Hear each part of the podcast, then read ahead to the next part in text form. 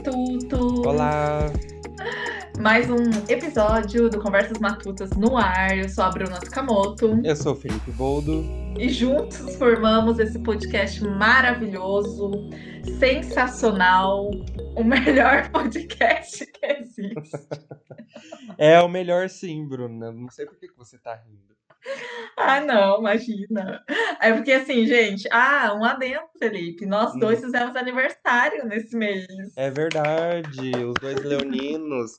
Aproveitando, né, que estamos falando de dois leoninos, é, no, no podcast passado, eu e a Bruna falamos sobre ciência, religião, signos e se há diálogos entre é, signos e crenças em geral com ciência corre lá para dar uma olhadinha se você ainda não viu.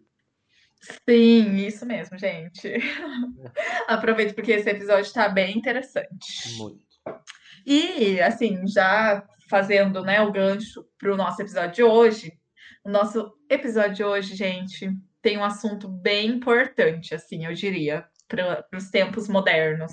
Que afeta diretamente a Bruna, mais do que eu até, mas me afeta também.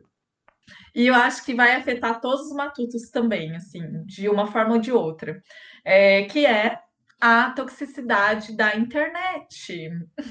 Trabalho com internet, é, trabalho com internet como uma profissão, né? Que é o caso da Bruna, por exemplo. Não é o meu caso, mas que eu também vejo isso passar pela minha profissão. Bom, então para começar, eu, vamos contextualizar um pouco sobre no, os nossos trabalhos, né? Enfim, o que a gente faz. É, Para começar, então, como o Felipe disse, eu trabalho diretamente com a internet, porque, primeiro, eu sou social media, não é o meu foco principal, assim, meu trabalho na CLT é como assessora, né, de gabinete lá na prefeitura de Biporã. Mas eu trabalho como frila, como social media, então crio conteúdo, gerencio conteúdos para alguns clientes e, paralelamente a isso, eu também sou influencer, não sei como que criadora de conteúdo, barra influencer, uhum. no Instagram e também no TikTok, assim, tô mais ou menos, né? Mas nessas duas redes sociais.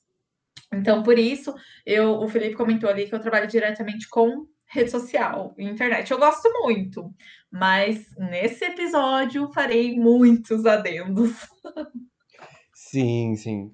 E no meu caso, eu trabalho como psicólogo, né? Não sei se os matutos que estão ouvindo hoje já sabem disso, mas eu sou psicólogo, eu trabalho na clínica. É, e eu vi que eu, eu, vi a necessidade de eu começar a expor meus, meu trabalho na internet, não necessariamente meu trabalho, mas de eu começar a pensar em conteúdos para a internet logo quando eu comecei a atender. Eu comecei a atender é, depois de formado, no início de 2019, fevereiro de 2019. E aí, eu tinha pouquíssimos clientes na, naquela época, é, e começou a acontecer, então, de eu precisar aumentar essa demanda né, de clientes. E aonde, né? Eu sempre fui uma pessoa muito caseira, nunca fiz esse networking é, que hoje eu vejo as pessoas fazendo e tal, para conseguir contatos. Sempre fui uma pessoa muito caseira. E eu me vi então na necessidade de começar o meu trabalho na internet nesse momento, né? E, e foi essa é a minha relação, na verdade, com a internet. É, eu acho que você entrou muito na vibe que muita gente entra, muitos uhum. empreendedores, profissionais entram, e eu digo isso até pela minha experiência como social media e trabalhei numa agência de publicidade também.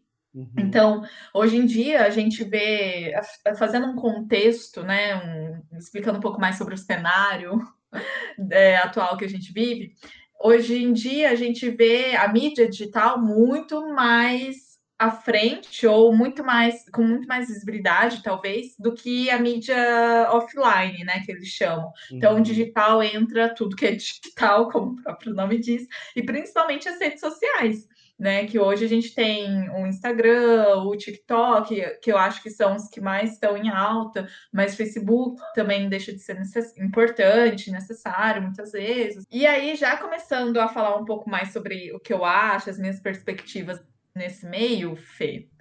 Eu, como social media, fico muito feliz quando aparece lá um possível cliente para prospectar, sabe? Uhum. Porque ele vem falando que ah, eu preciso estar mais presente no digital, então eu quero o serviço de vocês para criar conteúdo para minha marca ali nas redes sociais. Uhum. Eu fico muito feliz, porque é um possível cliente, isso vai me gerar uma renda, né? Uhum. Se fechar um contrato e tal. Mas ao mesmo tempo, eu, eu confesso, assim, que é bem cansativo, sabia?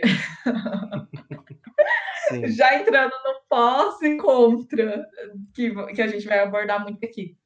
Porque é um mercado que a gente vê que está muito saturado. Tipo, rede social está muito saturado, Tá. né? Muito saturado.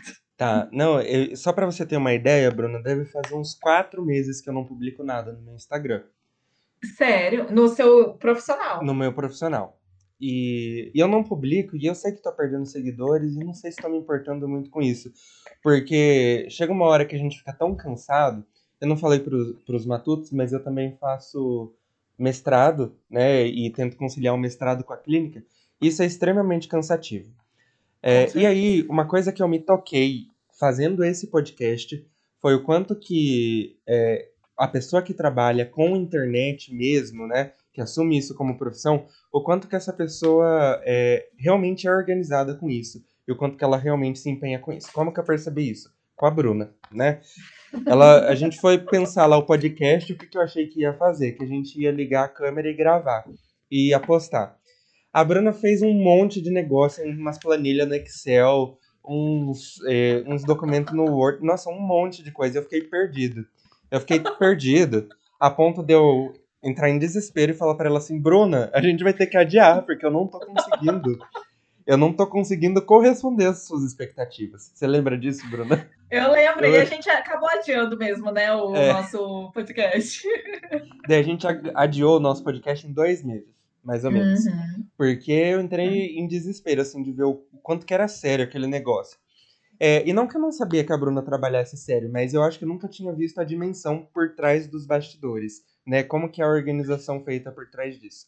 É, e aí, eu, eu, eu, a partir daquele momento, eu comecei a ver que não, é uma segunda profissão. Então, além do meu trabalho clínico, além do, do meu mestrado, e, e além de eu, ter que fazer estudos de caso, além do momento ali do trabalho clínico, é, eu ainda tinha que produzir conteúdo para o Instagram.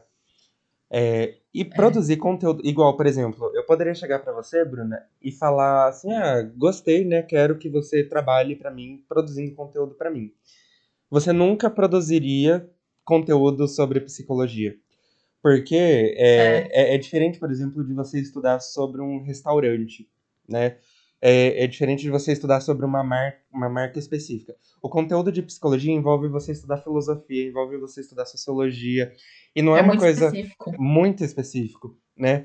É muito específico e muito aprofundado também. Você tem que ter anos de estudo para você publicar um conteúdo ali. Tem que ter muito cuidado com o que você vai publicar, porque você tem que tomar cuidado que alguma coisa pode afetar um público específico, outra coisa pode alfinetar alguém de uma teoria diferente. Então você tem que tomar cuidado com muitas coisas. Então não dá para eu pedir para um profissional fazer isso por mim. Ou seja, é um segundo trabalho, né? E e aí esse para mim, esse é o lado desesperador de trabalhar com redes sociais. Gosto muito. é, eu acho que em momentos que eu tenho inspirado, escrever um texto para o Instagram ou fazer um conteúdo para o Instagram, eu vejo como um hobby, mas não como um trabalho, né? É, eu, assim, e realmente, Fê, eu acho que. Bom, vamos, vou, vou concordar, obviamente, com você, porque realmente leva muito tempo, e eu acho que você também deve ter percebido isso até produzindo conteúdo para o seu próprio profissional, né? Sim. profissional. O tempo que você perde no sentido de pensar no assunto, aí depois pensa a forma que vai abordar, e depois tem que escrever a legenda. E assim, algo que até comentaram comigo, porque, gente, a minha vida, eu preciso dar uma pausa às vezes, eu sei disso, tá? Inclusive, nessa semana, eu tava até desabafando com o Fê antes de entrar nesse podcast, porque eu tô ó, com um, dois, três, quatro, cinco, seis, sete, oito, nove. Nove jobs para fazer até o final desse mês, que são é, Estamos no planejamento dia de 18, conteúdo, Gravando esse isso. Estamos em 18. Criação de um e-book, aí é, é, são textos para blog, é, planejamento de rede social para um cliente, planejamento de rede social para outro cliente. Então, assim, é bastante coisa. E isso É. tirando o meu Instagram, né? E desculpa te interromper, Bruna, mas você tá esquecendo de falar que você tem um trabalho CLT. É, eu Né? tenho trabalho sério. Então isso que a Bruna tá falando é além do trabalho CLT dela. Exatamente. Então, assim, nessa semana eu tô com uma sobrecarga, eu sei disso, e já é algo que vem me pegando há bastante tempo, né? Porque, assim, ah, tudo bem, soma, mas até que ponto que vale a pena? Só que isso é assunto para minha terapia mesmo. É, o que eu queria trazer aqui é como realmente consome bastante tempo, Uhum. sabe? Isso de você. é, porque não é só você postar. Existe todo um planejamento por trás, existe todo um estudo por trás. E, enfim, é, e, e além disso, o meu Instagram, né? Porque além desses novos jobs, o meu Instagram e o meu Instagram é algo assim, é uma prioridade minha hoje em Uhum. dia, mas que eu não consigo trabalhar somente para o meu Instagram, porque comparado aos, aos meus outros trabalhos, ele não me dá um retorno financeiro para eu deixar tudo e focar nele, sabe? Mas eu mantenho muito uma frequência, sou super certinha ali no Instagram, sempre estou presente, stories, tentando trabalhar em todos os formatos. Isso já é um ponto super é, que eu diria que é um contra das redes sociais, sabe? Que as redes Uhum. sociais sempre estão em mudanças, transformações. Ai, péssimo. Então, é, você tem hoje, tipo, ah, é só o post no feed. O Instagram começou assim, era só o feed.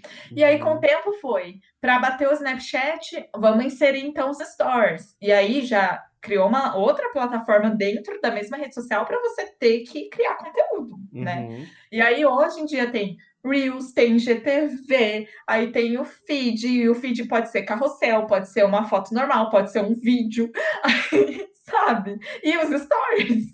E os stories. Então, assim, é, muito, é bem, bem sobrecarregado, não tenho o que dizer, né? E conforme o tempo vai passando, a tendência é aumentar isso. Não, e, e eu já desisti, assim. né? eu, já- eu claramente já desisti de, de tentar uma, um- uma presença no Instagram, assim, muito forte. Porque ou, ou eu faço isso ou eu desisto do meu mestrado, porque leva tanto dá tanto trabalho quanto. E, e olha o que eu tô falando. Você, é, ter, você levar um Instagram a sério, né, profissionalmente falando, dá tanto trabalho quanto um mestrado. Porque envolve, Bruno, eu acho que envolve um, um tipo de trabalho que te acompanha em 100% do seu tempo. Você tá lavando uma louça, você tá pensando em um conteúdo que você pode produzir. E, e Uhum. daí você tem uma ideia, você tem que aproveitar essa ideia e, e saber como É. desenvolver ela. E aí, como o celular ele tá sempre no bolso, né? É, você teve essa ideia, você tá no seu horário de almoço, no seu horário de dormir, você tá lá produzindo conteúdo. É. Porque o celular ele te acompanha também. Então vira um negócio que domina a sua vida, né? Um... E assim, até mesmo o fato de você lavar a louça pode virar um conteúdo para os stories, entendeu? Exatamente. Tudo, tudo, tudo é conteúdo. Tudo é conteúdo. É. Outro, outro ponto, Felipe, também importante colocar, é que assim, que eu fui lembrada disso essa semana, porque eu estava desabafando com uma amiga sobre a sobrecarga, porque assim, só para os matutos entenderem, eu normalmente pego sábado para gravar conteúdo, editar conteúdo e deixar tudo pronto, porque eu sou a doida dos prazos. Se eu quero é, publicar um conteúdo na semana que vem, eu deixo já pronto, porque eu sei que eu não vou ter tempo durante a semana, então eu vou pegar o sábado para fazer isso. E aí, eu perco o sábado. Não tem outra alternativa, entendeu? Eu perco o sábado. Tipo, tem sábado que eu começo ali umas 10 da manhã, paro para almoçar, e eu vou terminar de editar tudo, deixar tudo pronto 4, 5 horas da tarde. E aí foi Uhum. o sábado. Não tem o que fazer, entendeu? Uhum. É, e eu tenho tentado me policiar para não deixar isso acontecer frequentemente, porque eu estava sentindo que eu estava todo sábado me desgastando com isso. Aí o que acontecia? Eu criava muito conteúdo, às vezes conteúdo para duas semanas, né?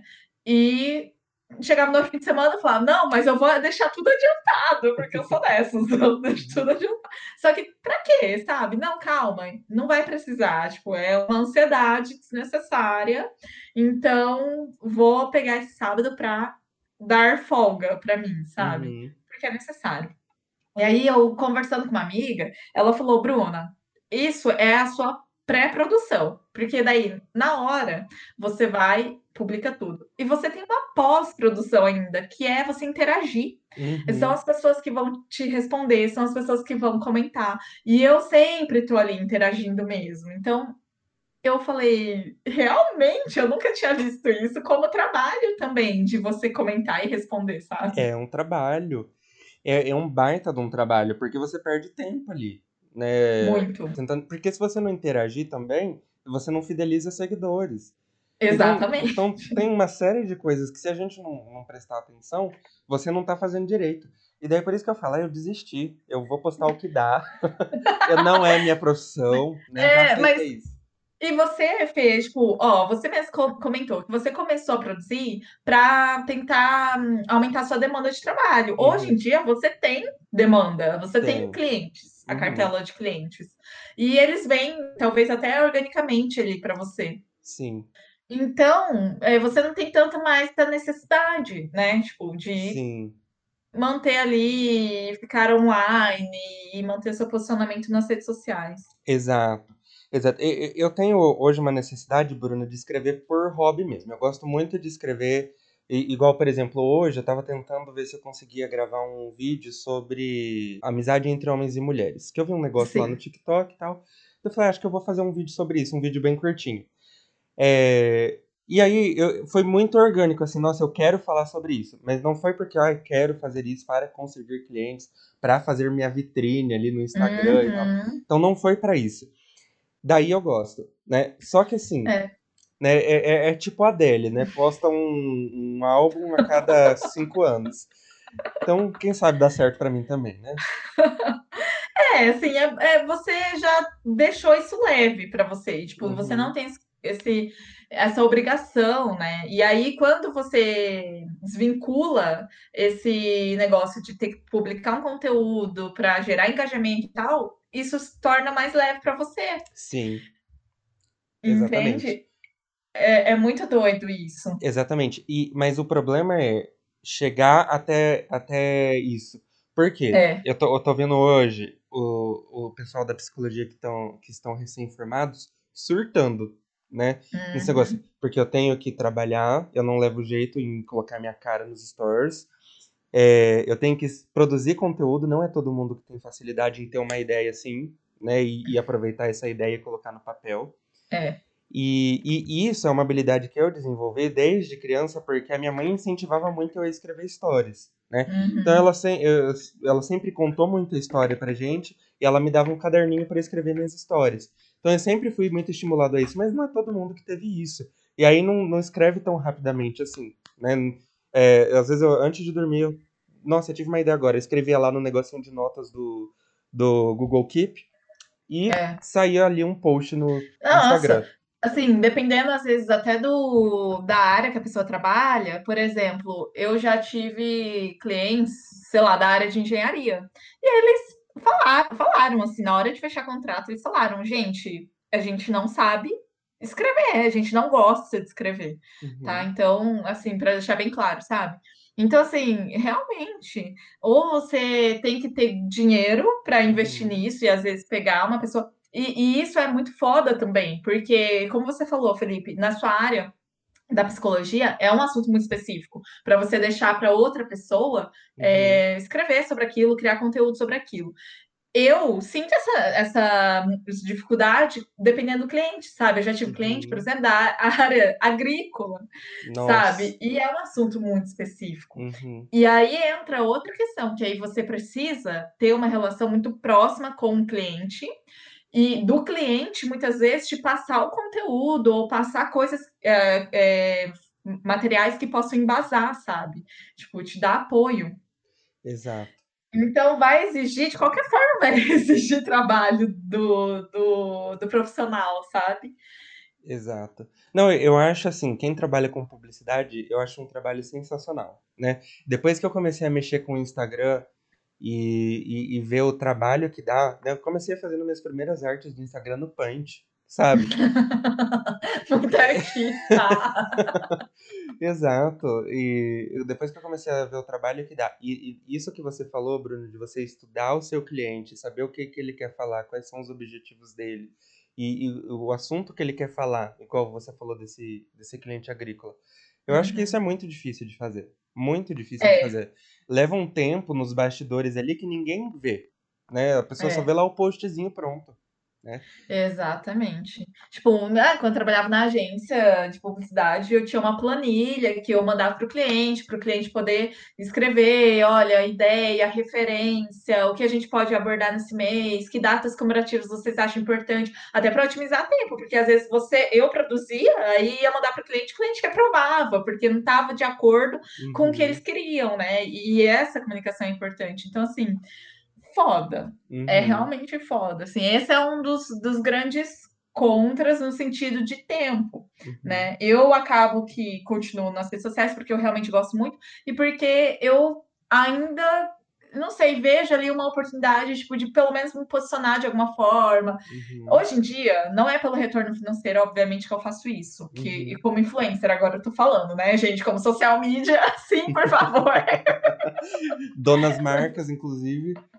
É, se quiserem é, criar conteúdo, conteúdo, enfim, entre em contato. Mas, como influencer, não me dá retorno financeiro. Eu faço aquilo porque eu gosto realmente. Mas é, eu sei que é uma obrigação e realmente é um trabalho.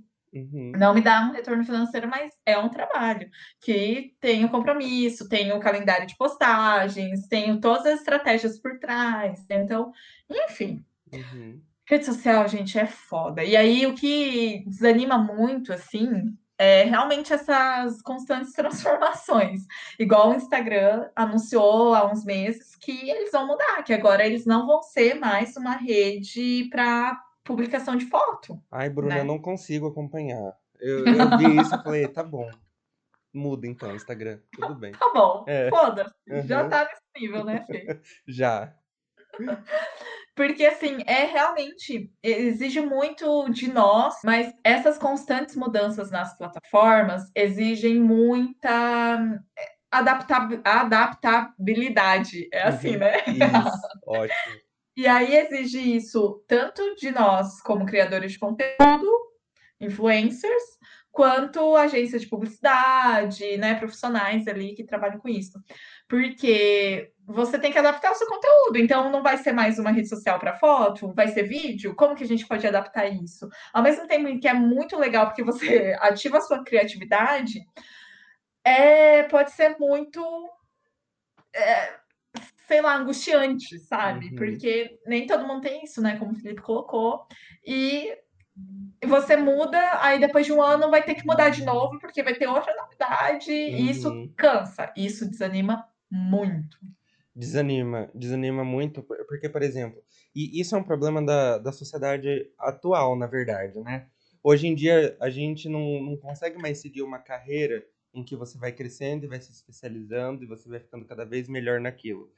Ou você é uma pessoa variável, né, uma pessoa que se adapta muito facilmente, ou você vai ficando para trás. Só para você ter uma ideia, Bruna, esses dias eu, vi, eu me vi com dificuldade de mexer naquele aplicativo do Google lá, o o Google Play, que é para baixar aplicativos. Sim. Eu me vi com dificuldade de mexer naquilo, naquilo. E eu, quando eu era adolescente, eu gravava DVD. Eu, o Felipe era é, o expert. Nossa, eu editava vídeos e tal. E hoje eu tô com dificuldade de fazer umas coisas básicas, assim. Eu vejo meu irmão, né, que inclusive é. edita o, o, o nosso, podcast, Ele, eu vejo ele tendo muito mais facilidade do que eu, né? Então, e, e eu acho que de tudo isso que a gente tá falando, em resumo, um, um dos lados negativos de, desse tempo em que você ou você está na internet ou você não existe, é, eu, eu acho que, em primeiro lugar, a gente está esquecendo de entender estar na internet como uma profissão. Se você quiser se posicionar na internet, você precisa ou pagar alguém para fazer isso para você, porque daí a pessoa já trabalha com isso, ou você tem que entender que você vai ter duas profissões. No meu caso, eu sou psicólogo. Se eu quisesse trabalhar sistematicamente com o Instagram, eu teria que entender isso como uma profissão. Uhum. O problema é, é eu, e eu acho ok quem produz e quem consegue levar essas duas profissões numa boa. O problema é que parece que a gente está entrando numa lógica em que essas coisas são vistas como obrigação, mas não como uma profissão. Ou É. você entra no Instagram e trabalha de graça, né, entre aspas, além do seu trabalho, você ainda trabalha para produzir conteúdo, ou você tá fora, né, do mercado de trabalho. É. É, Isso é muito doido, assim, porque a gente já pensa automaticamente nisso, né? Tanto Uhum. que, ai, você é engenheiro? Qual que é seu Instagram para eu ver o seu trabalho? Exatamente. É muito automático. A gente Exatamente. fez isso, loja. Loja é assim. Você vê a loja, ai, como que é o nome da loja? Deixa eu procurar aqui no Instagram. E isso é muito doido, porque tá muito enrustido, assim, no nosso dia a dia. Uhum. É, essa lógica de que quem não é visto não é lembrado é utilizado pra, na área publicitária, né? Assim, eu até concordo em pontos, mas eu acho que tudo tem limite, sabe? Tipo, a Uhum. partir do momento em que isso começa a se tornar tóxico, a gente tem que repensar um pouco. Uhum. Sim, sim. E, e a gente tá colocando isso aqui, não, não, não quer dizer que agora a gente quer abalar as estruturas das redes sociais, a gente vai fazer a revolução aqui. Não Não, mesmo. mas é, é, uma, é uma, uma forma da gente questionar esse tipo de coisa. Esses tempos atrás eu tava falando com uma pessoa que veio. é, qu- quando eu ainda produzia bastante conteúdo, né? Tinha uma época que eu pro- produzia uns três posts por semana. Tava num Lembro. ritmo assim de produtividade meio frenética até. É, e aí veio uma pessoa, uma psicóloga recém-formada ou estava para se formar. E veio, ah, eu tô com muita dificuldade de produzir como você, e não sei, eu fico achando que eu não vou conseguir me estabelecer no mercado profissional depois e tal. E, e aí eu lembro que, eu, que, que aquilo me, me pegou assim, porque eu falei, nossa, ela ainda tá. Ela tava na graduação. Ela ainda tá na graduação já se cobrando de ter que produzir conteúdo, com medo de não ser vista e com medo de não, não estar no, no mercado de trabalho, né? Então, ne- nesse caso, se tornou tóxico, né? Total. E, e, e a gente está se submetendo a um nível de trabalho por conta da internet que os nossos pais não se submetiam antes. Vai lá e pergunta Jamais. pro meu pai, por exemplo, que trabalha bastante, meu pai, mas vê se ele quer produzir conteúdo pra internet, se ele acha que isso é aceitável pra ele. É. Nunca na vida dele que ele vai, ele vai Uhum, achar isso aceitável. Só que a gente se submete muito facilmente, né, a esse É. tipo de coisa. Então acho que é É. um problema sério. E e, assim, algo que você falou, Felipe, foi muito bem pontuado por você, é a questão da produtividade, que você estava muito produtivo né, quando você estava produzindo três conteúdos por semana. É algo que é muito falado hoje em dia, que Uhum. é a produtividade. Você tem que estar 100% é, do tempo sendo produtivo, sabe? E Exato. entra até a questão do workaholic, que muitas vezes é usado de maneira meio romantizada, assim. Eu mesma não Uhum. gosto muito desse termo, sabe? Porque sempre, sempre não, na maioria das vezes é usado como algo muito positivo, tipo, ai, a pessoa é workaholic. E nem sempre isso é positivo, sabe? É, Não faz exatamente. bem, assim. Então, entra todas essas questões. Eu só vou fazer um, um parênteses, assim, porque eh, a gente sabe que realmente as redes sociais também têm seus pontos positivos, tá? A Mas gente vai tá falar deles. focar. é, a gente tá querendo focar mais no, no, no que é, tem. Ah, e na contramão, né? Do, Uhum. que, do que é falado aí na sociedade. Se na fosse mídia. falar o que, o que todo mundo já tá acostumado, a gente não fazia esse podcast, né, Bruno? Então, Exatamente. É, porque assim, é óbvio, o que é positivo a gente já sabe, que é a questão da aproximação, né? A questão da visibilidade, enfim. Mas não, e, falar? e Pode só, falar. só um ponto positivo, né, sobre as redes sociais. Se não fosse o Instagram, eu não sei se eu, se eu teria o tanto de clientes que eu tenho hoje. Porque eu comecei a ter visibilidade pelo Instagram, comecei a ter clientes, esses clientes começaram a se indicar entre si, e hoje eu tenho uma quantidade de clientes muito interessante. Só que começou pelas redes sociais. É, vai olhar psicólogos mais velhos, como que eles conseguiram formar essa clientela deles? Eles tinham que se aproximar, eles tinham que se submeter a instituições e a profissionais mais velhos que exploravam o trabalho deles até eles conseguirem ter, ter força suficiente para montar o próprio negócio. Então eu, eu Uhum. acho que o Instagram e as redes sociais vieram também para dar voz a pequenos a pessoas que são pequenas ainda, né? É. E eu acho isso extremamente positivo, né? Total. A questão da democratização também, sabe? Tipo, Uhum. você, querendo ou não, democratiza de certa forma, informações. É, eu mesma, gente, eu falo, um dos meus assuntos lá no meu Instagram é sobre racismo amarelo. É um assunto que não é abordado pelas grandes mídias, é um uhum. assunto que não é abordado até mesmo por sites, né? Você vai entrar no jornal que está na internet, mas não é um assunto muito abordado. E ali no meu Instagram, por mais que meu público seja pequeno em relação a outros criadores de conteúdos tão gigantes, eu acabo é, é, impactando ali, de certa forma, um público muito bom e significativo para mim, sabe? Uhum. E, e, uhum. não só isso, mas a questão também, vamos supor, da representatividade. Tipo, uhum. eu, ali no Instagram, é, no começo, quando eu começar, comecei a consumir conteúdos, porque além disso, a gente pode falar também como consumidores de conteúdos, né? Uhum. Além de trabalhar com isso, nós também consumimos conteúdo. E eu consumo bastante. E aí, no começo, quando o Instagram talvez nem era tão bombado assim, tão hypado, eu seguia muitas influencers e tal. E foi é, de um ano e meio para cá que eu comecei a seguir influencers com quem eu me identifico, que são asiáticas amarelo. Uhum. E que eu não tinha acesso quando eu não tinha internet. Por exemplo, se não fosse a internet, talvez eu estaria lá ainda pensando que eu deveria ser branca do olho claro e loira, uhum. sabe? Então, Exatamente. assim, é muito doido o poder da internet também ao mesmo tempo. Exatamente. Você falou uma coisa muito importante, Bruno, do poder da internet, que até um até pouquíssimo tempo atrás, eu chutaria aí uns três anos, é, essas discussões é, sobre questões raciais, sobre é, questões LGBTQIA, sobre questões de gênero em geral, essas questões eram muito restritas a universidades, principalmente universidades públicas. Uhum. Hoje, quando eu começo a atender adolescentes, eles já sabem isso, né? Eles já sabem por quê. Eles têm seguidores que eles se identificam, que falam sobre esse tema, que militam sobre esse tema. E eles só sabem isso graças à internet, graças aos influenciadores, graças a pessoas que realmente estão preocupadas a, a, a, a, se entreter também, mas também a informar, né? Como você faz no seu Instagram. Então, assim, é muito, muito positivo. Sim, e assim, gente, o nosso próprio podcast, lembrando, a gente está na internet com o nosso podcast. A né? gente não quer dar um é. tiro no próprio pé aqui. Seria meio irônico, é. olha só. Mas assim, o nosso podcast também veio com esse viés de desconstruir ideias, desconstruir uhum. conceitos, né, para debater, trazer essas discussões. E a gente está usando a internet para isso, uhum. né? Então, assim, é muito, ao mesmo tempo, é uma linha tênue, parece, né? Porque você pisa um pouquinho para fora, você está num ambiente totalmente tóxico. Exato. Aí, nossa, é muito. É, é, você tem que tentar manter o equilíbrio. É, e, e, eu acho, Bruno, que é importante a gente pensar que às vezes eles não querem muito que a gente tenha esse equilíbrio. Porque se eles quisessem que a gente tivesse esse equilíbrio, eles mantinham as coisas mais constantes. Né? É. Tô falando do Zuckerberg da vida aí, né? é, eles, quando eu digo eles é, eles manteriam as coisas mais constantes. Então é importante sim a gente é, fazer esse, essa crítica para a gente não ser a maçona né, de manobra ali deles. Total, óbvio. E... É importante ter essa consciência.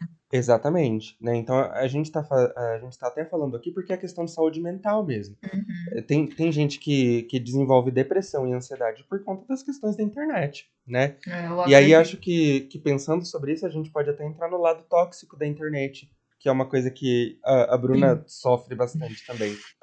Meu Deus! É. Gente, não, e coincidentemente, nessa semana, eu não, eu acho que eu não produzi nada pro meu TikTok, assim. Meu TikTok tá bem largado ultimamente. Também porque eu tô bem sobrecarregada, né? Tipo, tá meio foda. Gente, eu acho mas... que a Bruna tem um clone escravo dela. Tenho certeza, assim. Gente do céu. É, e aí, e também por, por falta de, de vontade, sabe? De sentar e, e, criar um conteúdo, até porque tem esse lance também. Muitos conteúdos eu consigo replicar no Instagram e TikTok, mas alguns eu produzo só para o TikTok. Uhum. E aí já são duas plataformas diferentes que eu tenho que criar conteúdo para mim, sabe? Uhum. Isso vai pesando, obviamente, né? Então, é, entrando nessa parte mais tóxica da internet, existe uma frase clássica, que é a internet é terra sem lei. E hum. eu acredito muito, sabe? Porque ao mesmo tempo em que a gente tem muita coisa positiva na internet, a internet abre portas e dá liberdade para todo mundo falar, né? Uhum. Exatamente. Então, assim, como eu abordo assuntos muito polêmicos, digamos assim, que não deveriam ser, né, mas ainda são, é, existe uma abertura muito grande no TikTok, e eu falo principalmente TikTok porque lá é mais fácil de viralizar. Alguns vídeos viralizam muito facilmente, assim, sabe? É, mas no Instagram, ultimamente, porque o Zuckerberg tá competindo ali, né? Pau a pau. Uhum. Então, alguns vídeos do, do Reels é, viralizaram lá na minha conta do Instagram recentemente. E aí eu recebi também, vi alguns comentários, tipo, atacando, ofendendo, questionando, invalidando. E isso é, assim, gente, assunto da minha terapia já há uns bons meses, claro que não toda semana, mas é, virou assunto de terapia, virou assunto para desabafar com amigos. Felipe já me escutou desabafar várias vezes sobre isso, porque a galera vem mesmo, como seu vídeo atinge não só o seu nicho, atinge uma galera fora do seu nicho, da, da, seu, da sua bolha, né?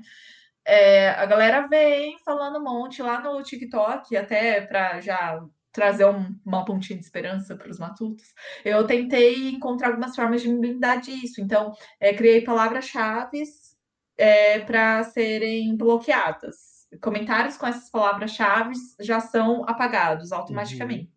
E aí, algumas palavras-chave para vocês entenderem. Xing Ling, é, Lumena, na época do BBB, o que mais me chamavam lá no TikTok era Lumena asiática, ai, a Lumena japonesa, porque eu crio conteúdos falando mesmo sobre assuntos que são pouco discutidos hoje em dia. E uhum. as pessoas não aceitam, sabe? Então, Lumena foi uma palavra-chave que eu tive que bloquear, gente. Olha a que ponto chegamos. É, pastel de flango, uhum. sabe? Esse, esse tipo de coisa porque são comentários que eu recebo muito e que estavam me afetando. Sim, sim. E, e eu acho que, não sei dizer com plena certeza é, como que funciona o algoritmo, né? Mas eu, eu tenho a impressão que o algoritmo ele manda é, o seu mandaria o seu vídeo para pessoas que vão olhar o comentário lá só para te xingar, porque com isso gera engajamento, né? Então, é. eu, eu acho que uma, uma, das, uma das formas da gente calar essas pessoas hoje é simplesmente não dando palco para elas. Né? Não dando palco, é, eu digo, fazendo exatamente isso que você fez. Uhum. Tendo algumas estratégias para bloquear e, e se chegar a passar pelo filtro ali de você não responder. Né? Sim, isso é muito doido para mim, porque eu sempre fui uma pessoa que gostava de agradar todo mundo, né? Uhum. E é um assunto que agora a gente tem falado bastante na terapia, eu e, eu e a minha psicóloga, porque até da última vez que a gente falou sobre isso, a minha psicóloga falou assim, Bruna, como é não ser amada por todo mundo? isso me atacou assim, ó, pegou no fundo do meu coração. Depois fala que não é leonina. É. Mas, é. Eh, gente, é real isso, sabe? E até esse era um dos principais motivos por eu nunca ter ido atrás, estudado antes sobre racismo amarelo, e até buscado informação e me posicionado antes, trazido conteúdos antes para o meu Instagram sobre isso. Uhum. Porque eu tinha muito medo da reação do meu público, e até foi estratégica a forma como eu comecei a abordar isso no meu Instagram, porque eu comecei de uma maneira muito sutil. Eu demorei uhum meses para começar a falar sobre racismo. No começo eu falava preconceito, uhum. no começo eu falava discriminação. E aí eu trouxe, então eu lembro muito, o primeiro conteúdo que eu fiz foi uma dancinha, então eu não falava nada. Eram tipo coisas que toda mulher nipo-brasileira tá cansada de ouvir. E eram coisas é, que até tipo, mais absurdas, eu coloquei também para impactar mesmo, a questão da vagina na horizontal, por exemplo, sabe? Uhum. Do, fetiche que rola era para impactar, para tentar ter já essa comoção do meu público, sabe? Uhum. E não deixar brechas para a galera falar, ai, que mimimi. Mimimi é outra palavra que está lá uhum. na, na, no bloqueio das palavras-chave. Então, assim, o que eu vejo muito, Fê, também, é que é muito triste a gente ter que encontrar formas de se blindar disso. Uhum. Porque eu vejo muito que o TikTok, até mesmo o Instagram, eles não têm muito essa. Eles não dão muito esse suporte, sabe? Não. Então, eles deixam lá, tipo, meu, tem cada, cada comentário, Felipe. Eu não sei se você chegou a ver, você usa o TikTok, né? Eu uso, Bruno, mas eu não vejo muitos comentários, não. Eu vejo só mais uhum. como espectador mesmo. os conteúdos, É. né? Tipo, mas a Kéfera fez um vídeo esses tempos atrás. Não só a Kéfera, já vi a Maísa se posicionando no Twitter, falando que as crianças, entre aspas, do TikTok são muito chatas. Provavelmente porque realmente os comentários muitas vezes são muito agressivos, maldosos. E a Kéfera fez um vídeo nesses tempos atrás, que apareceu na minha For You, falando que, gente, vocês problematizam tudo. Tipo, eu acho importante problematizar algumas coisas, mas é, não na- no- nesse sentido, sabe? Tipo, a problematização do TikTok vai além. Uhum, E não é uma questão de problematização, as pessoas atacam, as pessoas são uhum, grossas, as pessoas são mal educadas, Exato. desumana. Exato. Eu acho que o, o lado tóxico da internet que a gente tá falando é um pouquinho do que eu falei no, no episódio de assédio no trabalho, que eu falei sobre como que a, a, a nossa sociedade tem criado mecanismos de mediação das relações. Então, instituições eram a, a forma mais comum que a gente tinha de mediar a relação. Ah, eu tenho um problema com você, Bruno. Eu não vou pra você e falo e tento me comunicar. Eu vou lá na justiça e te processo, né? E isso vai me afastando das consequências do meu comportamento para você. É, se eu, eu- e, e aí, claro, as instituições cumprem ali um papel importante, com toda certeza, não tem como a gente se livrar delas, por exemplo, mas é, elas também têm esse lado negativo que é me distanciar da pessoa com quem eu tô me relacionando. E isso piorou, assim, acho que uns 200% com as redes sociais, né? Porque Total. né, quando eu tô lá xingando, né? Quando eu tô lá falando xing-ling num comentário em que você tá falando sobre racismo amarelo, eu não sei como que isso tá te impactando, né? Eu, eu, já, eu já achava o, o bullying, o que acontece com você vendo a reação da pessoa, algo muito pesado. E o bullying já é, ainda hoje é uma realidade muito forte da- de muitas escolas. Imagina como que não devem, não devem estar essas coisas com você se distanciando das consequências das suas ações. Porque você escreve lá e você não vê como que o outro ficou.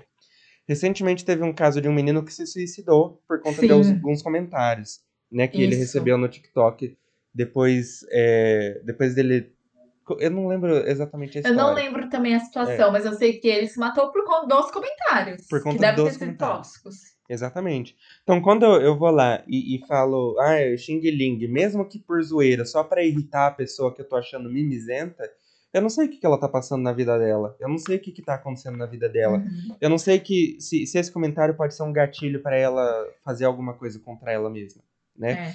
Então, assim, as pessoas estão. As pessoas elas estão perdendo essa sensibilidade que é muito importante e, e que eu acho que a gente adquire ela na relação direta, face a face com uma outra pessoa. Total. É, é, é aquilo, né? As pessoas escrevem o que elas não teriam coragem de falar na cara. Uhum. Isso é fato, assim, total. Isso quando usam fake, porque daí é para mim é mais covarde ainda, porque Sim. você não tem nem a- coragem de ter lá a sua fotinha, seu nome verdadeiro, sabe? É, outra coisa também que tá muito ligado a isso, assim, que às vezes você pode não é, ter uma ofensa clara, tipo, seu objetivo não é ofender, mas às vezes, é o que eu vejo muito, e como influenciadora eu sinto muito isso, as pessoas são muito inconvenientes Uhum. sabe? Tipo assim, no sentido de, uma coisa é eu falar lá que Xing Ling é problemático, você chamar uma pessoa amarela de Xing Ling é racismo. E aí vem um monte de comentários falando Xing Ling, ah, essa Xing Ling.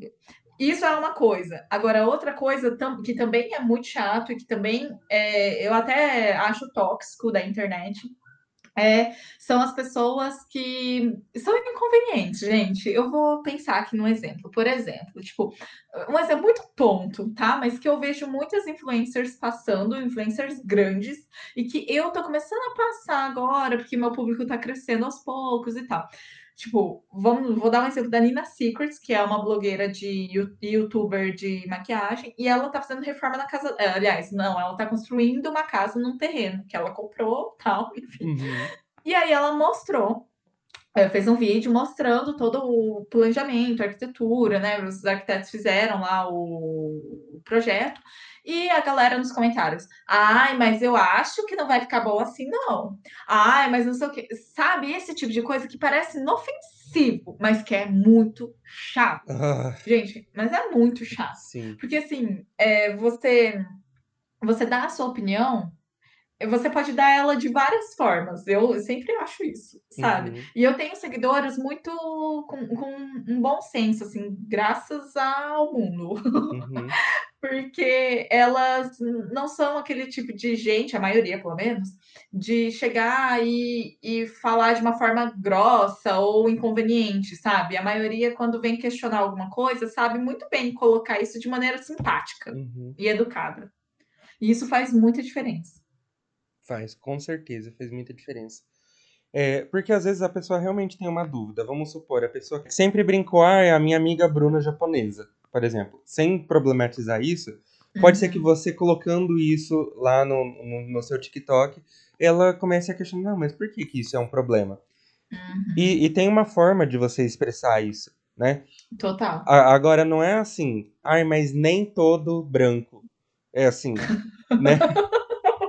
Ou porque você está generalizando. Gente, se você não é a pessoa que faz isso, simplesmente então tenta entender por que, que ela está dizendo isso, né? Não quer É. dizer que é você que está fazendo isso. Então, assim, Uhum. e, e- se por um acaso ela está dizendo que ah, os brancos fazem isso, é porque realmente os brancos fizeram isso durante muito tempo. Você não fez, né? Entenda isso, você não fez. Mas muita gente antes de você fez. E não eram gente negra, né? Não, não, É. não, não eram pessoas asiáticas que fizeram isso. É a mesma coisa daquele, ai, quando a gente tá falando de machismo, né? Ai, mas nem todo homem. Bom, É a querido. mesma Se você coisa. não faz, tá ótimo, não é pra você, né? Parabéns! E, e isso realmente pega num ponto pra mim que me estressa muito, né? Deus. Matutos, pelo, pelo desabafo. Desabafo. Mas assim, sabe, é, ao mesmo tempo, Fê, que tipo, eu sei que existem muitas pessoas inconvenientes na internet, né? E, e até por isso eu penso muito, e eu tenho pensado cada vez mais, né? Porque o público vai aumentando, é, antes de expor alguma coisa. Então, por exemplo, é, porque a partir do momento em que você publica e expõe alguma coisa nas redes sociais, você dá abertura. Querendo ou não, você dá abertura para as pessoas virem comentar o que elas quiserem. Uhum. Tipo, isso é, é realmente é um fato, né? Mas isso quer dizer que é de bom tom você ir comentar o que você quiser? Não, né? Pode, Não é de- pode, mas não é de bom. É, exatamente. Mas a gente tem que entender que nem todo mundo tem esse bom senso, né? E aí, assim, é, entra em outra questão também, aí mais voltado para a questão de influencer e tal, que muitas vezes, e isso eu converso com outros criadores de conteúdo que sentem a mesma coisa. É, não é porque eu crio conteúdos, eu exponho boa parte da minha vida lá nas redes sociais que eu preciso e sou obrigada a expor tudo. Não é mesmo. E assim, eu faço muito um filtro de expor o que eu quero, o que eu não quero. E o que eu Uhum. me sinto à vontade, o que eu não sinto à vontade. Porque tem coisas que eu sei que se eu publicar, as pessoas muitas vezes vão perguntar, e são assuntos às vezes que eu não quero expor. E até vejo, Felipe, tipo, que eu sou muito bem respeitada, assim, lá no meu Instagram. Às vezes pode ser que algumas pessoas não respeitem, mas ninguém vem comentar. Vou dar um Uhum. exemplo. Tipo, minha Batian, né, a minha avó, faleceu ano passado, em outubro. E eu recebi a notícia no domingo, e beleza, né? Tipo, a gente entra em transe, a gente viajou até Epitácio para ficar lá. Eu fui publicar no meu, no meu story só na segunda-feira, tipo, de manhã, eu acho, antes do velório. Uhum. Fui, publiquei porque eu queria expor ali e tal, não, não, não. sabendo que eu corria o risco das pessoas irem. Mas o que aconteceu? Ai, morreu do quê? E tudo bem, na época eu tinha no- talvez 9 mil seguidores, assim, né? 8 mil seguidores, mas ainda assim era um público grande, 700 pessoas viam meus stories. Eu não recebi nenhuma pergunta, nenhuma pergunta nesse sentido. Era Uhum. só, Bruna, olha, muita força, sinto muito, tal. Eu fiz um post depois, acho que um dia depois, da- lá no meu feed, com uma fotinha dela, tal, escrevendo texto. Não recebi nenhuma pergunta inconveniente, porque eu acho inconveniente quando a pessoa vem é, perguntando, sabe? Tipo, é que vai muito do jeito que a pessoa fala, né? Uhum. Mas eu, eu fiquei com um certo receio, eu sabia que eu corria esse risco. Mas falei, vou expor porque eu quero expor isso que eu estou sentindo nesse momento. E não Uhum. recebi nada. Eu falo muito sobre saúde mental também no meu Instagram, né? E aí, tipo, vira e mexe, eu exponho alguns sentimentos, tipo, de não estar bem, ou enfim, que eu, sei lá, tô cansada, ou que eu tô passando por um momento complicado de ansiedade, sei lá, tô dando exemplos.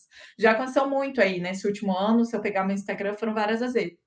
E nenhuma vez é, pelo menos até hoje, né? Aí amanhã acontece, ai meu Deus, nenhuma vez é, veio seguidora falando, mas o que está acontecendo?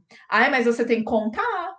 Ai, mas o que, que é que você está falando? Nossa. Sabe? Tipo, nenhuma vez veio. Nenhuma uhum. vez. Vezes, muitas vezes eu exponho sem falar o que está acontecendo. E, eu, e as pessoas respeitam isso. E para mim é muito chocante. Uhum. Tipo, é muito é, chocante. Eu acho que você conseguiu fazer um, público, Bruna, que é um público respeitoso, né? Porque, querendo ou não, a gente atrai pessoas que têm os mesmos interesses que a gente, né? Que tem mais a nossa cara. E, e você é uma pessoa mais desse perfil, né? Que tem esse desconfiômetro, digamos. Então, é, eu acho que é naturalmente você vai acabar atraindo esse tipo de pessoa. É, além de que, você me falando, você falando isso me traz é, um pouquinho daquela me, me lembra aquela página, daquela página, Razões para Acreditar. Então eu, eu, eu, eu, acho que esse pequeno, essas pequenas coisas mostram que não, parece que tem ainda um, um, pingo de humanidade nas pessoas que usam a internet. Né? É, é claro que sim, eu tô falando de um perfil, gente, que tem 14 mil seguidores, tá? Uhum. Se eu, por, por exemplo, tivesse, sei lá, 200, 500 mil, provavelmente teriam esse povo inconveniente. Uhum. Acho que até por isso que eu penso, quero crescer nas redes sociais? Quero, mas não precisa ser tanto também. Uhum. Pode, pode, ficar ali no número ok, controlado. Uhum. Exatamente, exatamente. É, é só a gente ver, por exemplo, o que aconteceu com a Luísa Sonza, né, esses tempos atrás. Então, assim, uma, uma pessoa de extrema visibilidade, ela postou um stories é, chorando, né? E, e enfim, o, o, o, tanto que o tanto de comentário que eu vi lá, um tanto de comentário maldoso. E, e, eu acho, eu não, não sei contar a história exatamente do que aconteceu, mas independente do que do que ela fez, para que você vai lá e, e, vai colocar o seu ódio, né? Uhum. Lá no, no, no, no, Instagram da menina. Porque você só não guarda o seu ódio para você, o que, que isso vai mudar na vida dela e na sua vida, sabe? É na verdade, pode mudar muito na dela. Você pode acabar com a vida de alguém fazendo isso né? Gente, eu admiro muito a Luísa Sons, assim, porque realmente tem que ter muita força, de verdade, tipo, por ter, sabe, para passar por tudo isso, porque desde quando ela começou a namorar o Whindersson, ela já era alvo de cancelamento. E aí entra muito também na questão, no nosso episódio que a gente gravou, né, Fê, sobre uhum, cancelamento. Exato. Porque tudo tá meio que envolvido, assim, essa questão da toxicidade, é, enfim. Não, nossa, meu Deus, como a internet é uma praga às vezes, né? Exato. E tem umas coisas assim que eu não consigo entender. Que é, é. Teve até um menino no TikTok esses dias que ele falou sobre isso. Que é, é um menino que ele, ele faz uma, umas brincadeiras no TikTok, ele tem uma risada meio boba, assim. Eu vi, eu sei viu? qual é. Sei. Então, e, e ele gravou um, um vídeo um, um comentário tonto que fizeram lá, lá nele, ah, que risadinha chata que você tem, como você é chato, alguma coisa assim. E daí ele falou que ele ia ignorar, mas ele resolveu responder esse comentário específico. Ele, basicamente, o, o, o conteúdo da fala dele era assim, por que que você comentou isso aqui? Tipo, com que objetivo? Uma pessoa comenta isso, pra mim, é unicamente com o objetivo de ferir a outra pessoa. E se você faz isso com o objetivo de ferir a outra pessoa, por que, que você está fazendo isso? Que tipo de pessoa você é? E, e eu não sei, Bruna, porque assim, é, eu, eu, posso dizer que pela internet eu já escrevi textões, eu já me senti mais preparado para falar coisas sobre políticas, por exemplo, mas eu nunca tive a coragem de ir lá e xingar alguém, né? De, é. de ir lá e falar que alguém é chato, de ir lá e falar que alguém é burro, de ir lá e falar que alguém é, é uma piranha né? Por exemplo, que é o que é. falaram para Luísa Sonza. Então, por que, que essas pessoas estão fazendo isso? É uma coisa que, que eu fico pensando também, é, e, e, que a gente tem que começar a, a, pensar dessa forma, de o, o quão infeliz tem que ser uma pessoa para ela olhar um conteúdo que ela não gosta, ter o trabalho de ir lá comentar, porque nos primeiros cinco segundos de um vídeo do TikTok eu já vi que é um bolsominion, por exemplo, eu já passo para cima. É. Eu não fico olhando. É o tempo também, né? Essas pessoas têm muito tempo para ficar fazendo esse tipo de coisa. Exato. Gente, não, é, é assim, é, realmente essa parte é muito cansativa, assim. E eu eu até, quando os vídeos viralizavam, assim, no TikTok, tipo, teve um vídeo meu que chegou a 300 mil visualizações. E aí, eu até pensei em bloquear os comentários, porque era muito comentário, tipo, acabou chegando a pessoas que não eram meu público, que não estavam entendendo a problematização que eu estava fazendo, e Uhum. começaram a me chamar de chata. Ah, e, e não só disso, né? Tipo, mas é que é, é isso, tipo, chata pode ser muito um, um, um xingamento muito idiota. E Uhum. realmente é, ai, você é chata. É, mas, gente, você pensa, abrir o TikTok, você ter lá noven- mais de 99 notificações, porque aparece assim, 99 mais. E 80% dos comentários ser isso. Sabe, começa a Uhum. chegar no seu limite.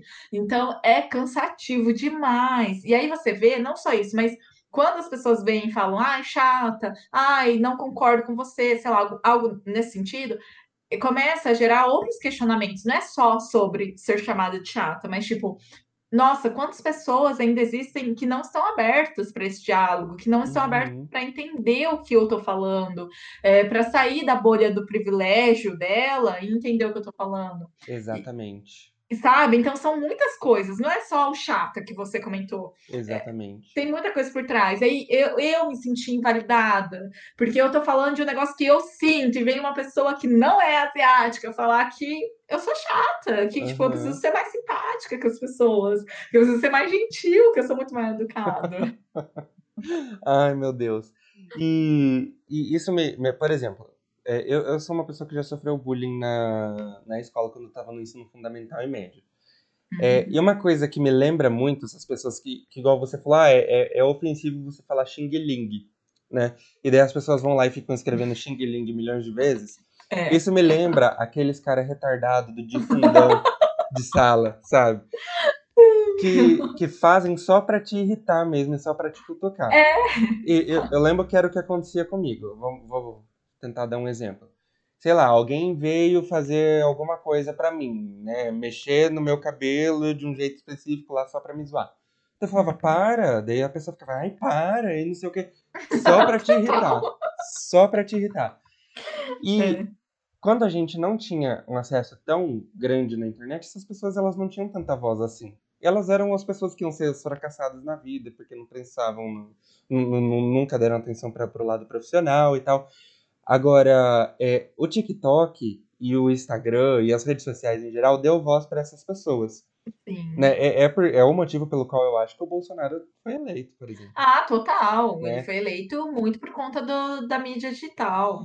Exato. E, e aí, e, até pensando um pouco nisso, me faz lembrar de como que essas, esses caras, eles dominavam a sala por fazerem muito barulho. Ah, eles são os que mais amedrontam a gente. Se a gente não É. seguir ele, eu vou estar do lado daqueles nerds sem graça que ninguém gosta. Então, ou eu sigo eles, né, e vai meio que um movimento de massas, assim, né? É, Então, eu, boiada. e- exatamente. Então, o, o por isso que eu falo, é, você quer eleger uma outra pessoa como Bolsonaro, você dá voz para qualquer idiota que você vê na internet, né? Até ele É. se tornar presidente da República. Porque é, a gente tá dando voz para essas pessoas do fundão do terceirão, né? E, e eles estão eles no poder hoje por conta da internet. Eles estão fazendo barulho agora em todos os cantos. Eles são onipresentes agora. E É. eu, eu acho que isso é muito pesado, assim. A gente, eu achei que eu ia me livrar deles no, no terceirão, sabe? Eles estão aí na presidência, por exemplo. É. Então é. É, é tipo colocar o, pessoal, um, um menino do fundão que mais bagunça, que não estuda, não tira notas boas, como o melhor da sala. Tipo, na formatura da lá, o melhor da sala foi ele. Porque se a gente pensar no Bolsonaro, tipo, ele não participou de um debate, gente. Um debate, que é o mínimo que a gente espera de um pré-candidato, uhum, né? Para, enfim, participar, colocar as ideias, argumentar, defender, defender o seu plano de governo. Ele não fez isso, que é o básico, é o mínimo. Então, uhum. assim, o cara do, do fundão é isso. Tipo, ele não tira a nota, não estuda, não faz tarefa e tá lá. O melhor da sala. Não gera revolta? Pois é, e essas pessoas estão tendo voz agora. Eu acho que esse é, esse é um ponto ruim da internet também. Ela dá voz para todas as pessoas, né? Dá voz, total. E, e os mais barulhentos continuam fazendo muito barulho, né? Exatamente. E é isso, tipo, querendo ou não, esse efeito boiada, boada é foda. O Hum. efeito boiada, quando a boiada chega, tipo, incomoda, é chato, Uhum. é muito chato, gente. Eu vou falar que é legal ficar lá recebendo um monte de hate nos meus comentários. E assim, até algo que eu queria frisar também, porque se tiver criador de conteúdo ou futuros criadores de conteúdo querendo, é, ouvindo esse episódio, querendo tentar se blindar de alguma forma, eu vou deixar aqui algumas dicas para já que o Zuckerberg e, os, e as grandes empresas, né, é, que dominam essas plataformas não não criam formas de nos blindar. Então vamos vamos fazer por nós mesmos. Vamos lá. É assim, além das palavras-chave, que já ajuda super porque não aparece para você, né? É, você talvez não ficar atualizando toda hora as notificações. Isso ajuda muito, tá? Porque assim, TikTok, principalmente quando viraliza, ou até mesmo Instagram, que eu não viralizei muito no Instagram ainda, mas tipo, o TikTok quando viraliza, se você ficar entrando a cada 10 minutos, você vai conseguir acompanhar quase todos os comentários. Uhum. E isso não vai fazer bem, muitas vezes. E assim, outra dica: deixa o orgulho de lado, se for necessário, bloqueia os comentários. Tipo, Uhum. coloca pra ser. é, bloqueia. Então a pessoa, ninguém vai conseguir comentar, entendeu? É, ou então coloca para permitir comentários só de quem te segue, só quem é seu amigo, enfim, alguma coisa nesse sentido. Que muitos famosos, inclusive, fazem isso no, nas redes sociais. Você pode ver, quando uma pessoa é cancelada, Uhum. você vai lá, eu sempre vejo isso, gente do céu. Eu sempre vejo as, as estratégias que as pessoas usam. Você vai entrar no Instagram, você não vai conseguir comentar, porque a pessoa só deixou, só deu permissão, né, para as pessoas que seguem ela de volta, enfim, É. são amigos. Mas isso, de- desculpa te interromper, Bruna, mas isso Pode também é um, é um mecanismo de, de defesa também pra você que não quer sofrer esse hate. A Exato. Gabriela Prioli, que eu assisto bastante os vídeos dela, ela fala que pra você comentar no Instagram dela, você tem que seguir ela. Então ela fala, É. você pode até me xingar, mas você vai ter que me dar um númerozinho ali. Então você dá algo em troca pra pessoa, daí tá tudo bem, né? Total, é. isso, sabe? E assim, outra coisa também que eu, eu tenho muita resistência ainda, eu tô tratando isso na terapia, mas é bloquear, bloquear as pessoas. Porque o que acontece comigo? Ai, Hum. Felipe, eu vou falar pro meu amigo psicólogo, o que acontece comigo? É que assim, Ao vivo. ao vivo, é, eu não comentei isso com o Felipe. Hum, Eu sinto que eu perdi a briga quando eu faço isso. hum, entendi. Entendeu? Eu, eu sinto que, tipo, a pessoa veio, foi babaca no comentário lá do, do meu vídeo, eu vou lá e bloqueio, excluo o comentário dela e bloqueio. Parece que, tipo, eu tô perdendo a briga, eu, ai, enfim. Quando, na verdade, eu só tô cansada, exausta e não quero perder meu tempo discutindo com uma pessoa que não tá aberta a, fa- Uhum. a falar, a escutar. Porque é isso também, tipo, nós normalmente sabemos, eu digo por mim, né? Eu sei quando a pessoa está aberta a escutar e mudar. Eu sei Uhum. quando a pessoa vem questionando porque ela quer aprender e ela quer entender e melhorar. Agora, quando é uma pessoa que não está aberta, que já vem xingando com o pé na porta, eu tenho tentado excluir o comentário ou simplesmente ignorar e, se necessário, bloquear. Uhum. Eu sempre fico pensando, tipo, a pessoa vai notar que ela foi bloqueada e ela, sei lá, isso vai dar, ah, não sei, uma sensação de vitória, sei lá, de alguma forma, sabe? Eu, eu não sei se dá, Bruna, porque assim, é, é uma coisa que eu falo para quase 100% dos meus clientes. Que a gente tem que identificar como que a outra pessoa, como que qualquer pessoa tá tentando controlar a gente. Porque na análise do comportamento, a gente tem uma, uma concepção de controle que é diferente do que a gente vê é, de maneira usual. Por exemplo, enquanto eu tô conversando com você, eu tô te controlando. Enquanto você tá conversando comigo, você tá me controlando. Eu já falei isso aqui? Tive Não. um déjà vu agora. Não, tá. Então, não- é, enquanto você está conversando comigo, você está me controlando também. Só que o nosso controle está muito claro aqui. A gente está conversando porque a gente quer estimular o outro a falar para o podcast, né? Quando uma pessoa vai lá te xingar e te alfinetar nos comentários, que tipo de controle ela está direcionando para você? Basicamente, ela está pedindo para você assim: por favor, brigue comigo. Eu quero brigar, né? Eu quero, eu quero treta. Eu quero mostrar para o mundo que eu sou diferentão e, e que eu sou, que eu tenho pensamento crítico, enfim. Você é, respondendo essa pessoa, você está caindo exatamente no papel que ela quis te colocar, né? Não tô é, dizendo que eu não faço isso. Não tô dizendo que eu não Assim. faço, porque eu às vezes caio também nessa Uhum. né? de ficar respondendo as pessoas. Mas é, eu acho que é uma forma de você identificar, não, pera, qual que é o objetivo dessa pessoa falando nisso? Se eu responder, eu vou estar atingindo o objetivo dela ou não? Porque o, o fato de, de você demonstrar que você está instável ou que você ficou um pouco baqueada, mesmo que você demonstre um comentário né, com uma resposta lacradora e tal, Sim. só o fato de você responder, você já deu atenção para aquela pessoa. Já dei atenção, é, exato. E o objetivo dela foi, foi concretizado, né? Hum. É, e aí, isso, querendo ou não, você acaba é, reforçando esse padrão na pessoa, ela acaba fazendo isso mais vezes, é, e você nunca vai ter a sensação de vitória, porque vira uma briga interminável, a outra pessoa não vai entender porque ela não tá ali querendo entender. A pessoa que quer entender, ela chega para você de outra forma. Total. E, e, e, quando você deixa de responder, você corta esse controle. Você fala assim, não, peraí, o controle quem tem aqui sou eu, não é essa pessoa, né?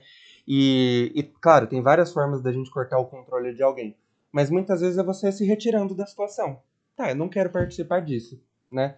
E você corta ali a, a, aquela pessoa. Daí quando você bloqueia, é, eu, eu digo assim com quase 100% de certeza que a pessoa fica com muita raiva.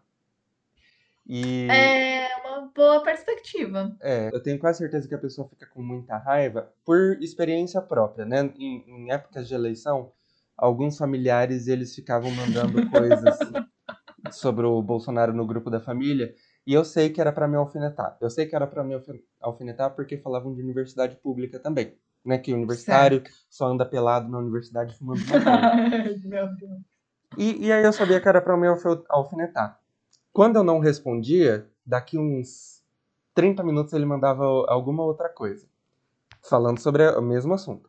Continuava é... não respondendo, ele falava, Desculpa se ofendi alguém, não foi minha intenção. Ai, meu Deus. Então você percebe como a minha não resposta mexeu né, com, Entendi. a pessoa. Então eu, eu acho que é uma forma. É, muitas vezes o desprezo ou você ignorar é a melhor resposta que você pode dar para alguém. Total, Felipe. E é assim que eu vou começar a parar de responder as pessoas. Vou me tornar uma pessoa melhor. Aquela doida. Sim, sim. Ai, gente. Então, Bruna, é, fiz todo esse parênteses aqui, te interrompendo na, nas, suas, nas suas dicas para quem quer ser influencer. E continue, por favor. Eu acho que assim, as principais são essas, assim, eu ainda estou tentando descobrir também todo esse processo ainda.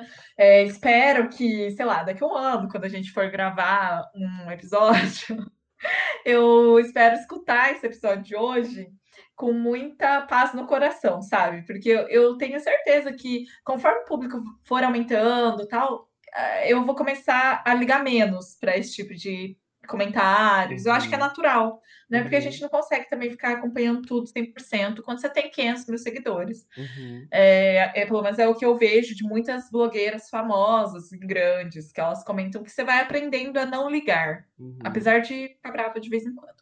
Então eu acho que é isso, mas se alguém tiver alguma dica tal e quiser compartilhar comigo, pode compartilhar que eu vou aceitar. é, e é isso, assim. Acho que a gente já pode até chegar a finalizar. É, chegar, né? Eu acho que a gente já pode até puxar o gancho para finalizar, né, Fê, esse episódio. Que super falamos bastante, assim. É, sim.